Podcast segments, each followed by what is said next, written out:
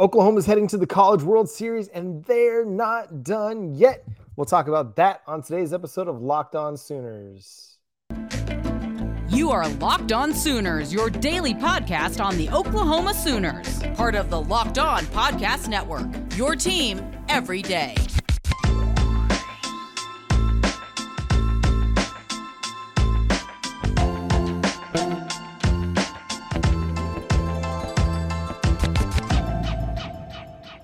What's up, Sooners Nation? Welcome back to the Locked On Sooners podcast. My name is John Williams. You can follow me on Twitter at John9Williams. You can follow the show on Twitter at Locked On Sooners and on Facebook, Locked On Sooners Podcast. And joining me as he does every day is Josh Helmer. You can follow him on Twitter at Josh on Ref. You can follow him Monday through Friday from 9 to noon on the Ref in Norman 94.7. You can also hear it on the, the Ref app or the Sports Talk app. Or did you You got it.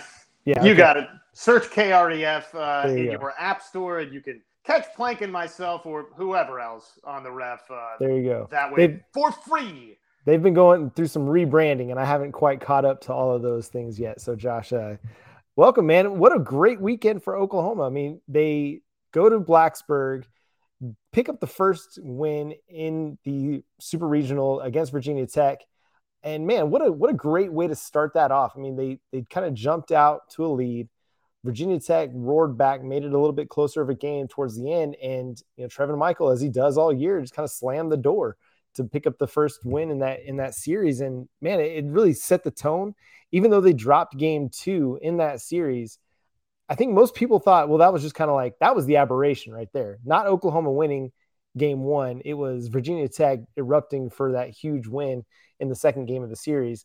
Um, where really both the offenses put up a lot of runs, but Oklahoma just couldn't catch up from from a, a early deficit. So just give me some of your kind of takeaways from the weekend as Oklahoma does advance to the the College World Series now.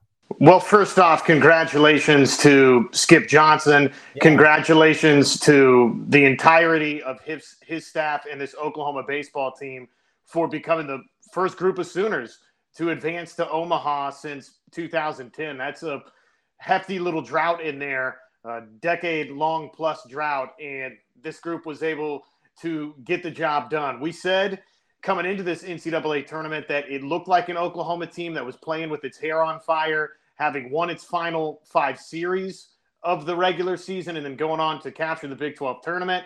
We thought they got snubbed to uh, a large degree in terms of not being awarded as one of the regional hosts as it turned out, I think this Oklahoma baseball team has been fueled by that. I think that they've really fed off the ability to go play on the road in the Gainesville Regional, in the Blacksburg Super Regional, and then the Blacksburg Blacksburg Super Regional just itself. You know, this time of year, regional, super regional, now moving on to the College World Series, you really need your frontline starter, especially, to be great to advance in the NCAA tournament. And Oklahoma certainly got that in its uh, opening super regional game with Jake Bennett throwing seven innings of one run ball, then uh, being able to being able to hang on one earned run for uh, Jake Bennett. Uh, they did play four against him, but he only allowed the one earned run. They, they got what needed the seven innings out of Jake Bennett. Won that Cade Horton has been tremendous for Oklahoma to close this season, coming off the injury that he's been dealing with. Feels like, looks like he's been rounding into form. And John, just across the board, we can talk about Kendall Pettis, what he's been doing throughout this postseason push for Oklahoma. Peyton Graham, to me, has been an absolute star. And Tredaway, I mean, my goodness, in the super regional clincher, are you kidding me? Four for five, three ribbies, three runs scored. He was incredible. Yeah, and the two home runs, and they really you know set the tone early in that clincher where they jump out with two home runs in the first inning. Uh, you know, Virginia Tech comes back and ties it, but Oklahoma responded as soon as Oklahoma or as the Hokies got two on the board to tie it two-two. In the next at bat for Oklahoma, they put three on the board, and you just kind of you, get, you start to think like, okay, they've got this one. They're they're going to head in the right way. Cade Horton's going to settle down, which he did. You know, only allowed two more base runners the rest of his appearance in that game, and then the bullpen between Chazz Martinez and Trevin Michael were absolutely fantastic. And that was kind of one of the question marks for a lot of this season. And they really settled in as they went down the stretch. You know, they they closed the season with five straight series wins, the Big 12 tournament title, and the bullpen's been pretty good the rest of the way. And and that's really you mentioned it. The frontline starters have to be good. Jake Bennett, Cade Horton were both really good in this series, and then the bullpen has been really solid as well. But the lineup, man, they continue to impress. You know, this is a team that I think Eddie Radosevich had it where they had been averaging nine runs per game uh, during their run over the last couple months, and that to me is just absolutely mind-boggling. Now we see we see big scores in college baseball. We saw it in the Stillwater Regional in particular, but this team continues to put offense on the board. And if they can get timely pitching like they've been getting, I think it's going to give them a chance to really go a long way. Right now, they're sitting at plus 700 uh, with betonline.net. And uh, man, if you're a gambler and you like to you like to put some money on things like those plus 700 odds, those look really good. Like those are the second lowest odds among the eight College World Series participants. And I mean, the risk reward there is pretty nice. It is. It feels like an Oklahoma team that you're getting some value with uh, seven to one odds plus 700 right there. You mentioned the offense. You know, five runs in that first game of the Super Regional. You feel like if you get, especially, you know, for example, on a Friday night starting outing for Jake Bennett, five runs should probably win you that ball game every time, right? Eight runs in the second game. Obviously, we know it wasn't the perfect start for Sandlin and the bullpen. That was the one game of these three in the Super Regional where where they really struggled against the Hokies. Eight runs there though, offense great in that game, and then eleven to end this Super Regional. They are really really swinging the bats well, and it was just kind of more of what we saw carrying over again from the Gainesville Regional, and then just this close to the season. So, you know, if you asked me to pick who's winning the College World Series you know, maybe you go with the team that comes in with the highest seed in Stanford. But I like OU's chances. I like the way that they're playing right now. I, I love the belief and the swagger that they enter Omaha with. And really, in Omaha at the College World Series, John, you know, I, I'd, I'd have to go back and look at the full list of national champions, but this is not like what Oklahoma softball has done the last two years as the number one overall seed. Number one overall seed rarely wins this thing. Number two overall seed rarely goes to Omaha and wins this thing. So it's really going to be about who's clicking right now at the right time. And Oklahoma is one of the teams. That's why they're here in Omaha. They're clicking at the right time. So, man, uh, you know, I like I said, it's hard for me to just go out on a limb and say absolutely, hands down, Oklahoma's winning this College World Series. But I think they got a good chance to get to the championship series and play for a national championship they seem to have about as good a shot as anybody. Like this is one of those you throw all the names in the hat and you can pull out two names and probably be just as accurate as actually looking at these teams and then trying to determine who's going to advance to the championship series because they've all played really good baseball throughout this tournament. And Oklahoma, even though they're one of the lower seeds remaining, they've played as good as anybody. And so I feel like they've got just as good a shot at winning the whole thing. And hey, just like they did in Major League, just go win the whole effing thing. Like, why not? And here I, I'm the guy two months ago, you know, when we're talking about Oklahoma's chances to advance, I was like, nah, they, you know, they just don't have, they don't have the pitching depth. And that's, that's really come alive since then. And so they've proved me wrong. And I'm more than happy to admit that. But you mentioned softball, and man, this team just continues to reload. Like, this is not a team that's going to slow down anytime soon. They add Alex Storako, the Michigan, Michigan grad transfer pitcher uh, to the 2023 roster. She'll be transferring to Oklahoma, and she comes in with 300 strikeouts from the 2022 season with 20 with 25 wins, had a 1.76 uh, ERA, I believe, and uh, was just fantastic for Michigan uh, uh, as they made the NCAA tournament. Uh, career wins 69, innings pitched 563, a career earned run average of 1.71 strikeouts 901 in her career, including the 300 which was sixth in the nation in 2022. And then um, she had nine shutouts last year that was tied for 10th, and then 18 complete games. Uh, her batting average allowed one point, or sorry, 0.164. Um, you know, you're looking at her. If there's an area where she can improve, it's on home runs allowed. Uh, she did allow 22 on the season, and for reference sake, the Oklahoma pitching staff trio of Jordy Bahl, Hope Trautwein, and Nicole May only allowed 15 last year. So, looking at her, I look at her a little bit like Hope Trautwein in that maybe not having to have the big workload, being the ace of a staff. Maybe you bring her back to you know 150 innings, 160 innings. She's not overworked. Maybe she throws better. So, what do you think about the addition? I mean, what does it say to, about Oklahoma softball? Well, it's a big time addition for OU. It is, and Oklahoma's not just going and adding experience to, for you know, for the sake of adding experience. No, they're going out and getting someone out of the transfer portal or out of the the grad transfer situation here that they feel can absolutely come in and help them potentially three-peat as a national champion. So she's got all of the experience, plenty of accolades to her name. I agree with what you were alluding to there that Jordy Bahl back fully healthy going into next season. She'll be the ace of this Sooner staff, and that's only going to help Storako here in Norman. Lower workload. And John, just listening to some of the numbers you shared there, if she halves the home runs allowed in half, which working with Jen Rocha and with Patty Gasso and this Oklahoma staff is completely feasible that we can see that number really, really diminish for her. We're, talking about potentially another Oklahoma arm that has a sub 1.0 ERA, which, you know, for a large portion of last season, we saw Oklahoma with three such arms of that variety. So it's a big time get for OU. Oklahoma, let's call Oklahoma softball what it is. It's the Alabama football of softball. This is the place you go after you're an established star to come get to come get rings. And I think that's obviously the case right here. She saw an opportunity, a great fit to come in and compete for a national championship. And Oklahoma saw someone that can help them remain on, on top of the sport. And I think it's huge just for also Jordy Bahl. I mean, we expect her to come in and be the number one starter for them next year. But now you don't have to overwork her either. Now you've got two pitchers who can throw 200 innings if you need them to and win you a lot of games.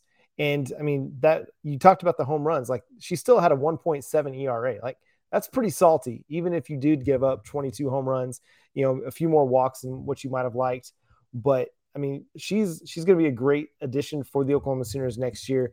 And now you have a, a staff that's got Jordy Bahl, Alex Storako, Nicole May, who was really good for a lot of the year and, and had a little bit up and down during the NCAA tournament, was excellent out of the bullpen uh, for the Sooners. And then you have the number one pitcher in the 2022 recruiting class, and uh, Kierston Deal. So that's just phenomenal. And again, a credit to Patty Gasso and her and her coaching staff that they continue to add the talent that they add. And uh, like you mentioned, Oklahoma's chasing rings, and that's what people want to be a part of is is contending. And they're going to be right back at it next year. Coming up, we're going to talk about what position group is the best position group for the Oklahoma Sooners heading into 2022? I asked this question on Twitter and it seemed pretty unanimous. Josh has an idea. I've got an idea, and we'll talk about it after I talk to you about Bet Online. Bet Online is your number one source for all your sports betting needs and info. Find the latest developments, news, and odds, including this year's basketball championship matchup, the NHL uh, Stanley Cup Finals, Major League Baseball, and of course, all the latest fighting news in the MMA and UFC worlds. BetOnline is your continued source for all your sports wagering information, including live betting, esports, and more. So head to the website today or use your mobile device to learn more about the trends and action. BetOnline is where the game starts. And today's episode is brought to you by BetOnline. Go to betonline.net and get in on all the action. Make sure you're to throw down that money on that plus 700 for Oklahoma because that's, a man, again, that's a really interesting line for the College World Series. Hey, and also go check out the NBA mock draft that's going to be starting on June 16th with over 50 insiders. Nothing equals the ultimate NBA mock draft. The locked on NBA big board draft experts plus the Odyssey insiders. First pick is June 16th. Search Ultimate NBA mock draft and follow now so you don't miss a pick. All right, Josh. We talked about this a little bit on the Locked On Big 12 roundtable. What was the what were some of the best position groups in the Big 12 for 2022? Um, and I had my answer. I said the defensive line. Now, this is probably going to be a hot take because a lot of it's unproven. The only guy that we have coming back that has much significant playing time is Jalen Redmond. They added Jeffrey Johnson in the transfer portal, but the rest of it is kind of guys we're projecting to have good seasons based on some limited, uh, some limited tape. The Oregon game, the spring game, again, which you can take a little bit with a grain of salt, but the Oregon game combined with the spring game has me really excited for the trio of defensive end pass rushers in Marcus Stripling, Ethan Downs, and Reggie Grimes. I know I'm out on a limb here, but is it crazy I think the defensive line might be the best position group for the Oklahoma Sooners? No, I don't think it's crazy. And just for starters, as far as best position group for Oklahoma, it's a different feel this 2022 offseason, I think, than it was this time a year ago in 2021. It was clear, it was defined. Defensive line was Oklahoma's top top group last offseason, right? You, you looked at Nick Bonitto and you thought about Jalen Redmond and Isaiah Thomas and Perrion Winfrey. That was pretty clear cut to me, the best position group going into last season on paper for Oklahoma. This offseason, it's a foggier picture for which position group is the best for Oklahoma. We've seen plenty of departures for the Oklahoma Sooners.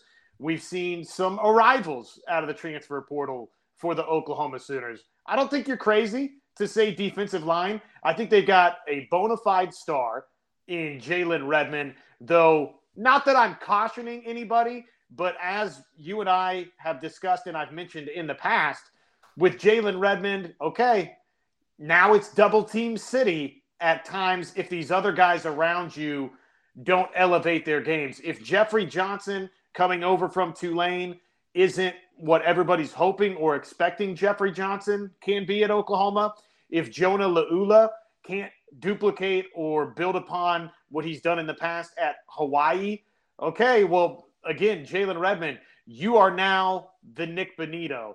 You are now the Perrion Winfrey, the Isaiah Thomas. You are getting all of the attention. So I think that's an important factor to watch for Oklahoma. But generally speaking, you start with Jalen Redmond, right? And then Marcus Stripling, I think, showed us, yes, some serious signs in the Valero Alamo Bowl that he's ready for a breakout type season at Oklahoma. Ethan Downs, another guy that's uh, perhaps set to come of age. And then the transfer portal additions that I mentioned, I think could be really, really good players for Oklahoma. And that hasn't even mentioned Reggie Grimes yet. So I would probably lean just based on what I know going into 2022. I feel like the frontline starters for me at wide receiver, I know more about. But again, there's question marks there in terms of the depth. So it's with Marvin Mims and Theo Wease and what we saw from Jalil Farooq, I think that has a chance if Nick Anderson and Jayden Gibson are able to contribute straight away for us by season's end to say, what the heck were we worried about with wide receiver? You know, and you throw in the addition of LV Bunkley Shelton from Arizona State, who was a great slot player for them, and it's it's a pretty good group itself. I don't know why. I just I, I'm kind of more in this. I don't I don't know why I'm in a prove it mode a little bit with the wide receivers because last year I was expecting big big seasons from them and they kind of let me down. But we like you said, we know a lot more about Marvin Mims and Theo Wease. We know what to expect with those guys because they've done it now for a couple years. You know, Theo Wease was injured last year, but two years ago he led the Sooners in receptions. Marvin Mims has led the team in receiving yards each of the last two years. So we I think we know what to expect out of that group. Uh, but maybe you're right, a little bit of a question mark with the depth at wide receiver. But again, the frontline starters are pretty good. I, I, don't know why. I just really, really high on the defensive line group, and that could fall flat on its face. And I'm sure people will be more than happy to remind me of that down the road. But I'm it's Marcus Stripling. I, I think he's a dude like you mentioned that's ready for a breakout. And Ethan Downs is the guy that you look at Oklahoma media members and circles. They're the guy that he's the guy that everybody's pumping and expecting to have a big time season uh, in 2022. I asked this question on Twitter over at Locked On Sooners Twitter account. Follow it on Twitter at Locked On Sooners so that you can interact with us on the show over there as well. And pretty much unanimously, Josh, the answer was linebacker. Now, this is interesting to me because Brian Asamoah, he's out the door. You know, David Ugwoegbu, Devon, uh, DaShaun White, they they kind of rotated snaps there at linebacker. And I mean, neither one, in my opinion, have really asserted themselves as like stars in the making. And then there's Danny Stutsman, who many believe is going to be a star. But again, we didn't just get to see enough of him last year. And I know I'm, I'm projecting out for the defensive end group, and I probably should do I could do the same thing for the linebacker group. But maybe there's just a little bit more uncertainty there. Is is where do you, where do you land on that with the linebacker group? I think it's got great upside, great potential. It would not be my choice for best position group going into 2022. I, I really I think it's a huge move for Oklahoma that DaShaun White decided to come back for one more year. That offers them some serious stability there. David Guebu, we're kind of waiting on him maybe to emerge and take that next step. And maybe that's exactly what happens now that Brian Asamoah has moved on to the National Football League. To me, this feels like buying in. And, and I'm not saying you're totally wrong. I just uh, I need to see a little bit more here before I believe it from Danny Stutsman. But I mean, some of these young signees, right? Is Jaren Kanak? Is he going to be somebody in year one? We know that physically he's a freak coming into Oklahoma, but mentally, is he able to get onto the field and log snaps and be a serious factor for OU? What about Kobie McKinzie? What about Kip Lewis? Like, if you could tell me right now that those three guys are ready to go and Danny Stutsman takes this massive leap in his second year on campus, then okay, I, I'm ready to, to go that direction and I can see where you're coming from. I'm just a little bit more wait and see with linebacker, though I'm very optimistic about the potential and the upside of that group. Yeah, and I think it's a group, both defensive line and linebacker, that's going to benefit greatly from Brent Venables' defensive scheme, Ted Roof as well. And, and, we haven't even mentioned TD Roof. Like that was a really underrated transfer addition uh, for the Oklahoma Sooners. A guy that has a lot of experience is going to be able to help that group a lot as well. I think what they're going to be doing, the way that Brent Venables wants to play on defense, you know, fast, attacking, aggressive, relentless, suffocating. I think that's going to help both, you know, everybody in the front seven. And I think that that might be why, like a lot of people are expecting linebacker. Myself, I'm expecting the defensive line because Brent Venables has done nothing but have great defensive line play over the last 10 years at Clemson and then even time before that at Oklahoma. And so this is a, a unit that I'm excited to see in an aggressive attacking style of scheme because I think it's going to help everybody get to the backfield, get to the quarterback, get to the running back, and create splash plays a lot more. Any anybody else you want to throw? Go ahead, Josh. Yeah, I was just going to say, I think the interesting dovetail from this conversation that we should dive into later this week is okay, so you've got your position groups that you think maybe is the best, or these are the couple of best position groups for Oklahoma going into 2022. Which position group are people sleeping on that they need to need a little prodding, need a little waking up? Which which position group for Oklahoma has the chance to really surprise some people? in 2022? Is it that defensive backfield with Key Lawrence one more year older, right? One more year into the system, some tutelage from some different defensive backs coaches now at Oklahoma with Brent Venables here at Oklahoma. What about running back? You're replacing Kennedy Brooks, but uh, there's some serious young talent coming. Eric Gray, a Marcus Major, the types of contributions they could. Those three position groups I don't think most anybody would necessarily say is the best position group for Oklahoma going into 2022, but I think they're all three interesting case studies for okay, what's the floor with those groups and what potentially is the ceiling. Yeah, it's it's a really interesting team because there's a lot of like intriguing talent. There's a lot of, you know, guys we want to see on the field that have the potential to be great.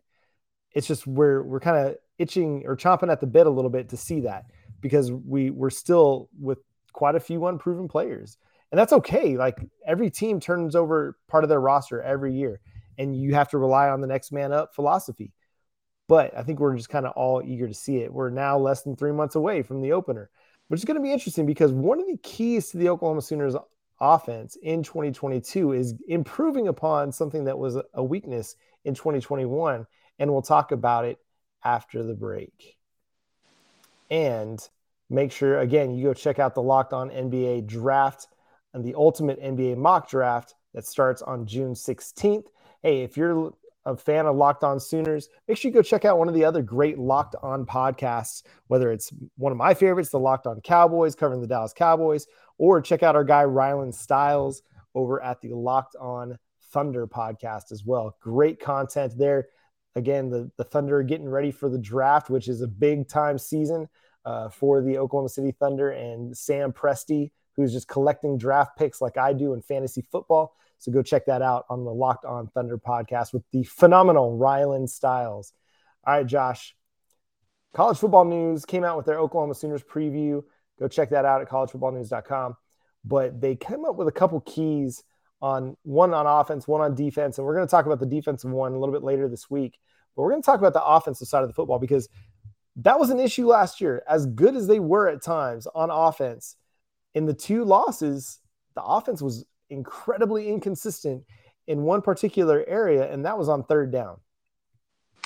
They were, yeah. You, look at the Baylor loss and the Oklahoma State loss, and OU just simply was not good in that category.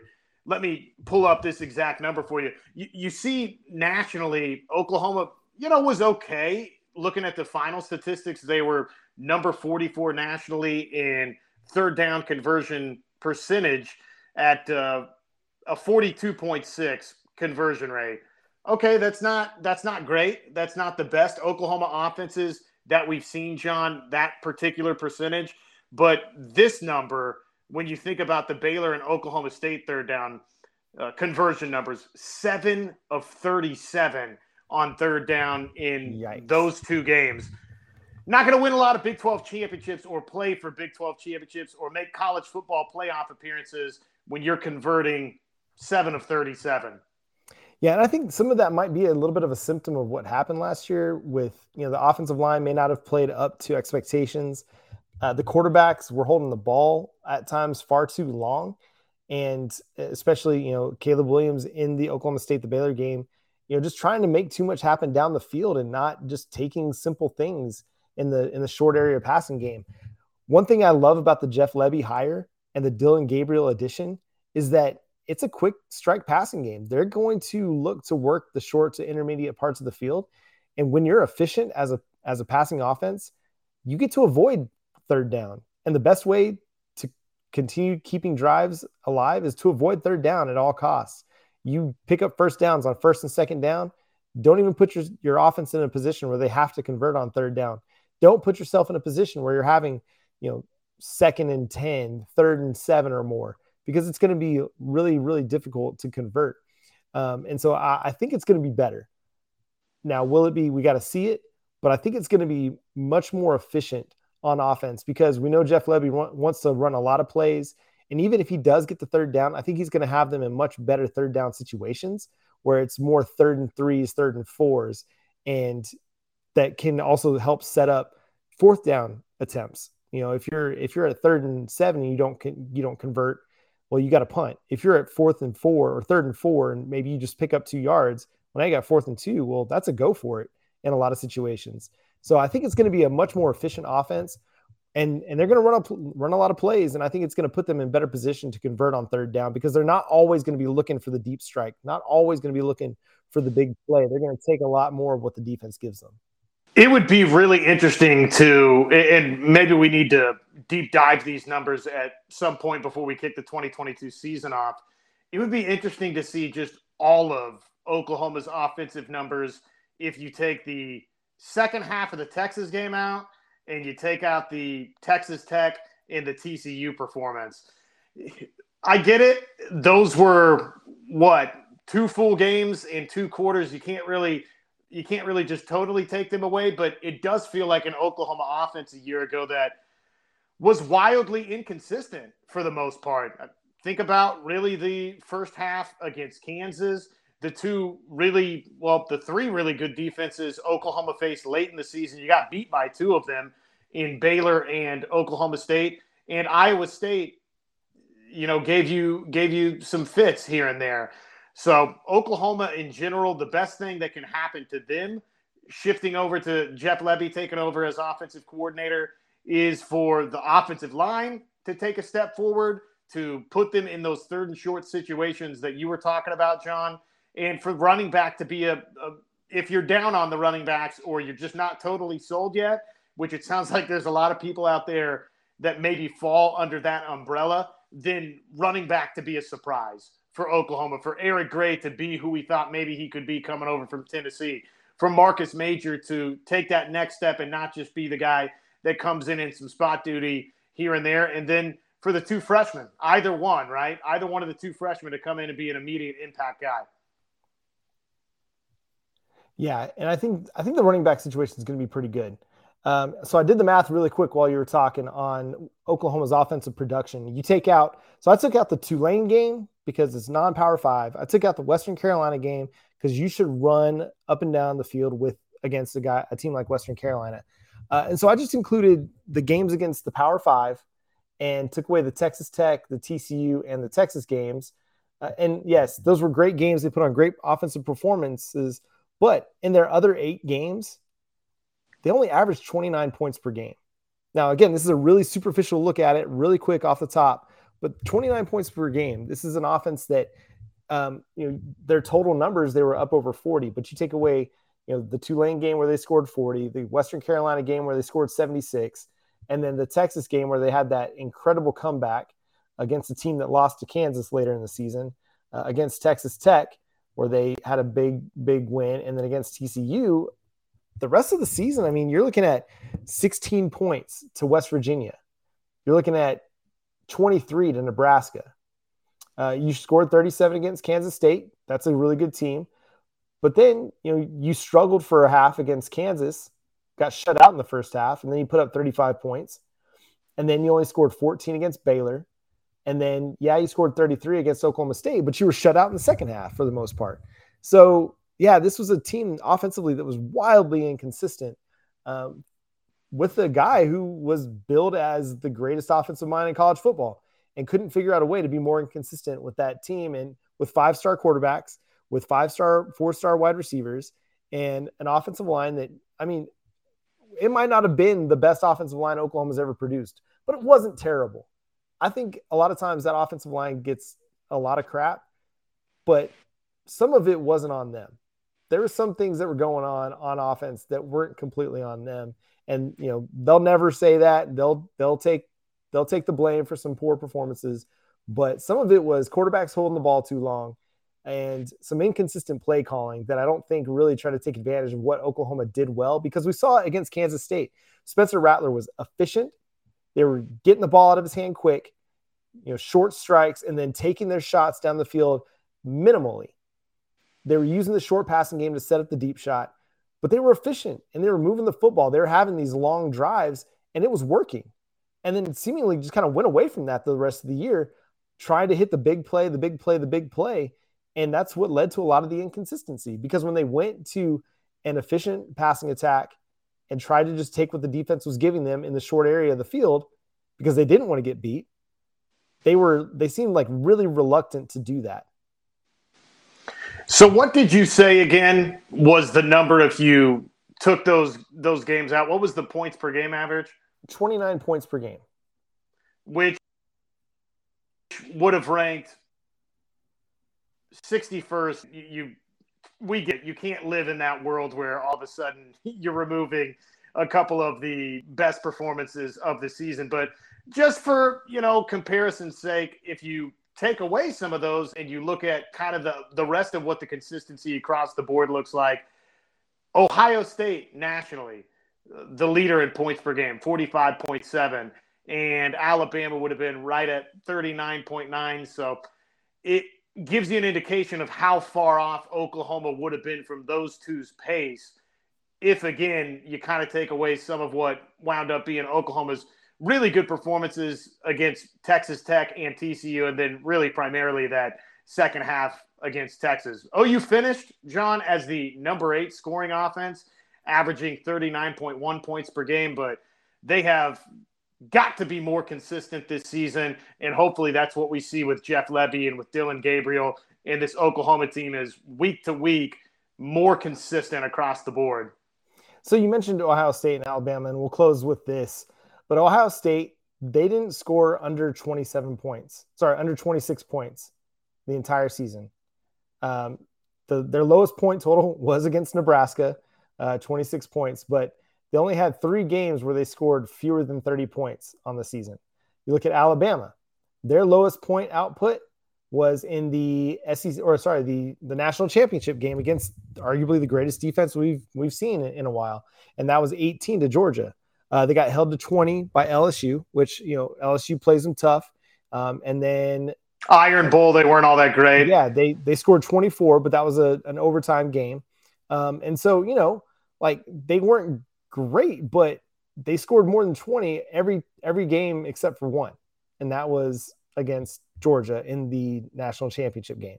So like they're not getting held, they're not getting shut out against Vanderbilt for a half. You know what I mean? Like, or or if you're Ohio State, you're not getting shut out for a half against Northwestern. Um, and so that's kind of where we were living last year, where you can only put up 16 against West Virginia. You get shut out for a half against uh, Kansas. You struggle for the first half against Texas. You struggle in the second half against Oklahoma State. Like that's not what Oklahoma offense had been in years prior until last season. And we can put it all on one offensive, you know, position group, but I don't think that's fair because it was a, a total breakdown in inconsistency. And your offensive minded coach, who was supposedly a genius, couldn't figure out how to best utilize his talent to help solve some of the inconsistency issues, except just say we're close. So, not to get on that soapbox because everybody else wants to talk about it, but we'll probably need to talk about it at some point in, in the coming week. But yeah, and that's going to do it for today's episode of Locked On Sooners. Again, thanks so much for tuning in, subscribing wherever you get your podcasts, and over on the YouTube channel. We're just 250 subscribers away from 2,000. Help us to reach our goal on the YouTube channel by the start of the college football season. We'd love to get to 2,000 by then. Make sure you share it with a friend, a family member, or on your Facebook page. We love interacting with the folks on Facebook as well. So make sure you do that. Make sure you go listen to our, our shows from last week where we had Jackson Arnold on the show. We had uh, Center Joshua Bates, who was fantastic.